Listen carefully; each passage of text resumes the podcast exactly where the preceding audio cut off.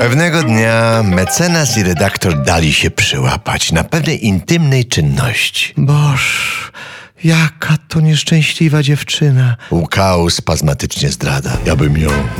Ja bym jej... Obiecywał na kolanach zasparkany Targowicki, a potem wygrażał pięścią łobuzą, którzy na ekranie prześladowali niewinną Lelię. Bo zniewoloną oglądali. Bo to nieprawda, że faceci nie oglądają. Lecz wtedy do gabinetu wparowała Anetka. Cudem uniknęła zwolnienia. Jako osoba źle wychowana, gdyż niby się puka, zanim się wejdzie. No ale upiekło się tej Anetce. Może dlatego, że zniewoloną trochę przypomina. Tryk! Już prawie po wakacjach. Mogła w każdym razie westchnąć na zajutrz. Faktycznie. Zgodził się ponuro mecenas Targowicki. Ani się człowiek obejrzał, a zamiast siedzieć w robocie w sierpniu, będzie siedział w robocie we wrześniu. Na chwilę wszyscy pogrążyliśmy się w zadumie. No swoją drogą. Pierwsza odezwała się Anetka. Swoją drogą, co tak właściwie było przebojem lata? Taśmy świętego Falentego miały być, przypomina mecenas. Ale kto o nich dziś pamięta? Albo film reżysera Wargi. Zauważył redaktor. Na głowie chłop